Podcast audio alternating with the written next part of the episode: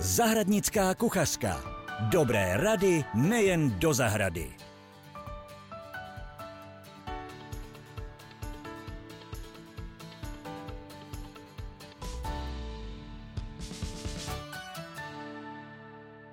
Hezký den, milí přátelé. Jsem Petra a vítám vás v dalším podcastu Zahradnická kuchařka. Podcast můžete poslouchat na Spotify a sledovat na YouTube pod názvem Zahradnická kuchařka a jsme také na Facebooku a Instagramu. Dnes je se mnou Jiří Savinec a budeme si povídat o orchidejích. Jirko, vítej. Zdravím Petro a ahoj, milí posluchač. Dneska máme krásné téma, na které se moc těším a tím jsou orchideje. Jeden falenopsis jsem připravila tady na stůl, aby nám dělal takovou inspiraci. A když jsme u těch orchidejí, jak oni žijí? Tak Petro, my vlastně ten problém můžeme rozdělit na dva různé směry.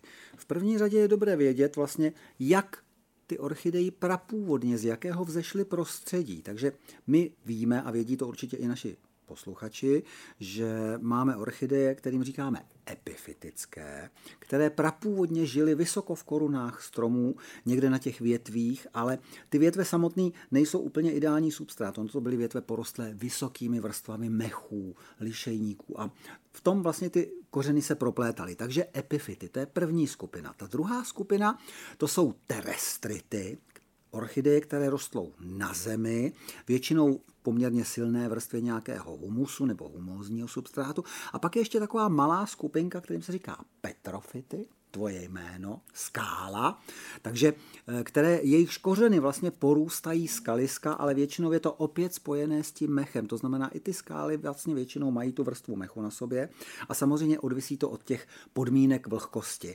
Ale i teploty. A to je to druhé dělení, kde vlastně máme orchideje, které jsou takzvaně teplomilné, což jsou všechny ty falenopsisy, které my vlastně dneska kupujeme v obchodech. Ty epifity teda?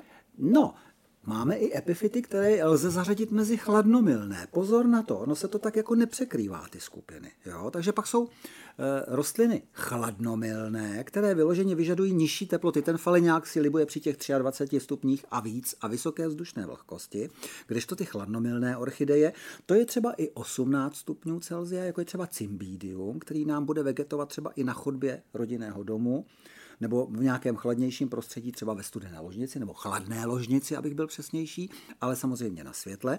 A pak jsou ještě takzvané temperátní orchideje. To jsou třeba katleje, ty jsou úplně ukázkový. Oni vyžadují přes den, kdy je denní světlo sluníčko, vyšší teplotu, ale pokles v noci a poměrně výrazný. To ty katle speciálně potřebují. A samozřejmě spoustu těchto těch skupin, i bez ohledu na to, jestli je to teplomilná, chladnomilná nebo temperátní, tak mají poměrně rády letnění někde venku v zahradě, v putujícím stínu pod stromy, třeba pod ovocnými stromy, třeba dendrobia. To jsou typické temperátní orchideje. Dneska se poměrně hojně prodávají, ale spousta lidí pohoří na tom, že jim odkvetou a oni dál nevědí, jak se o tu orchidej starat. Takže tam to spočívá v tom, že ano, my nějaký čas v tom bytě udržíme, ale ne zas tak dlouho jako třeba Phalaenopsis, který nám vydrží kvést téměř bez ustání pět let v kuse, když toto dendrobium tam vyžaduje to období odpočinku. U hodně druhů orchidejí mají lidé zažito, že jsou to vlastně náročné druhy, které doma nedokáží pěstovat. Jak je to ale teďkon v současnosti?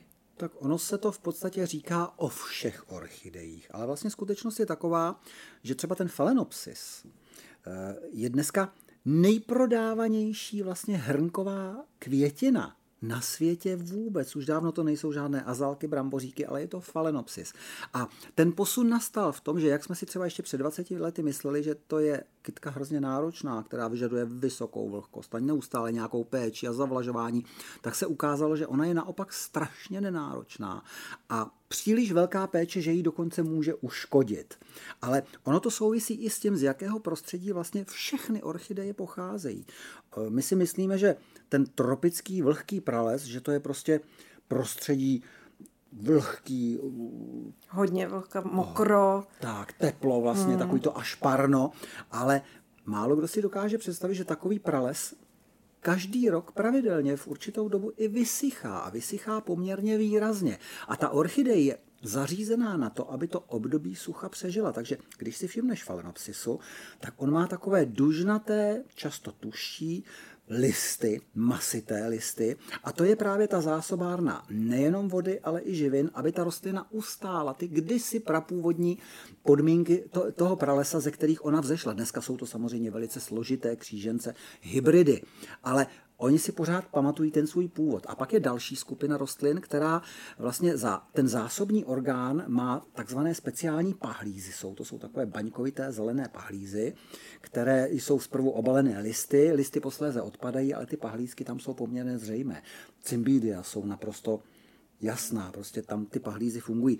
Takže ta rostlina je vždycky připravená na to, aby přežila určitou část, která není úplně příznivá a ona si dokonce z toho pralesa pamatuje, že dokáže tu nepříznivou suchou periodu využít k tomu, aby si odpočinula. A během toho odpočinku nabrala energii a nasadila na květ.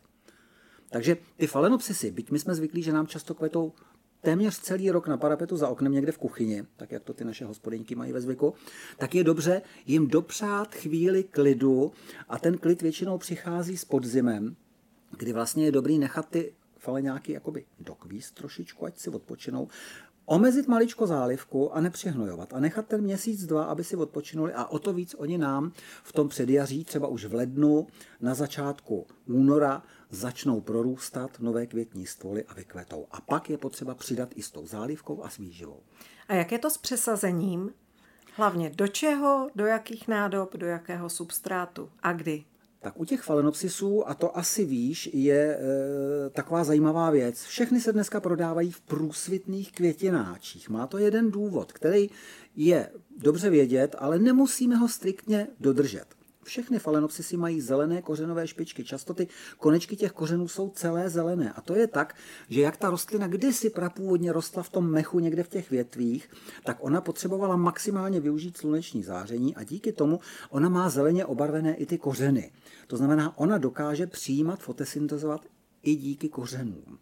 E, proto vlastně se dneska už osvědčuje to pěstování v těch průsvitných nádobách, ale my to zas tak striktně dodržet nemusíme, protože kdo třeba někdy pěstoval falenopsis eh, v terakotě, v páleném květináči, tak eh, ta pálená hlína zase krásně drží vlhko, takže ten květník není nikdy striktně suchý, on je většinou vlhký.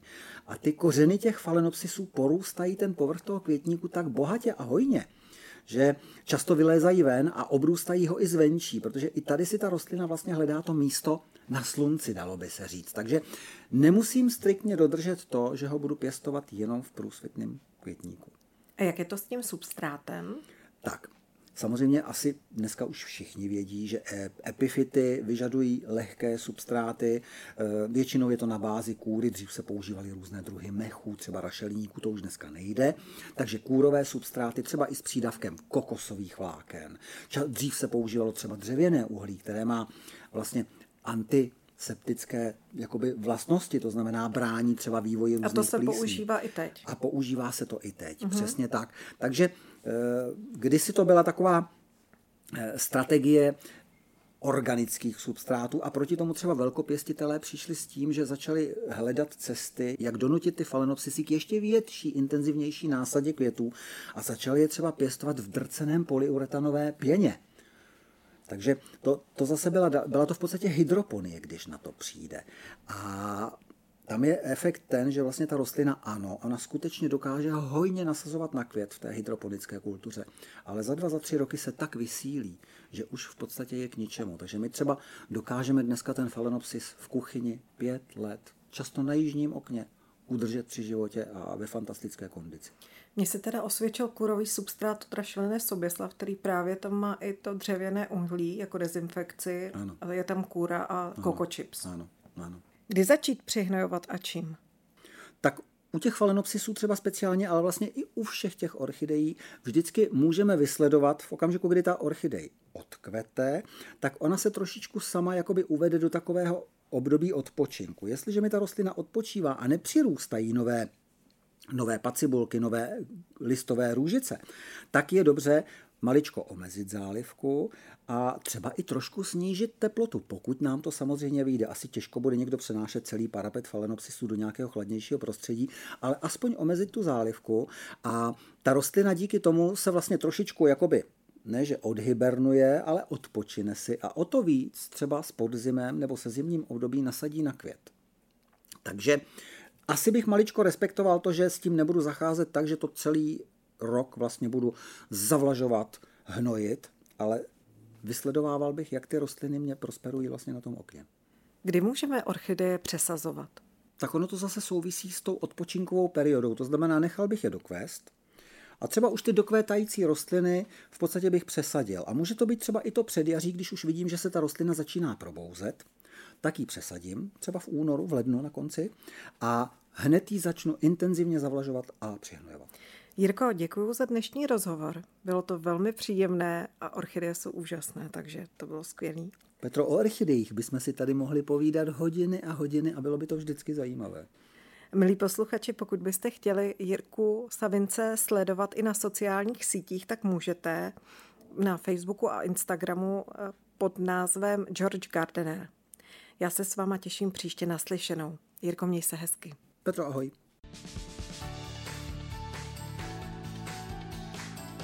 Zahradnická kuchařka. Dobré rady nejen do zahrady.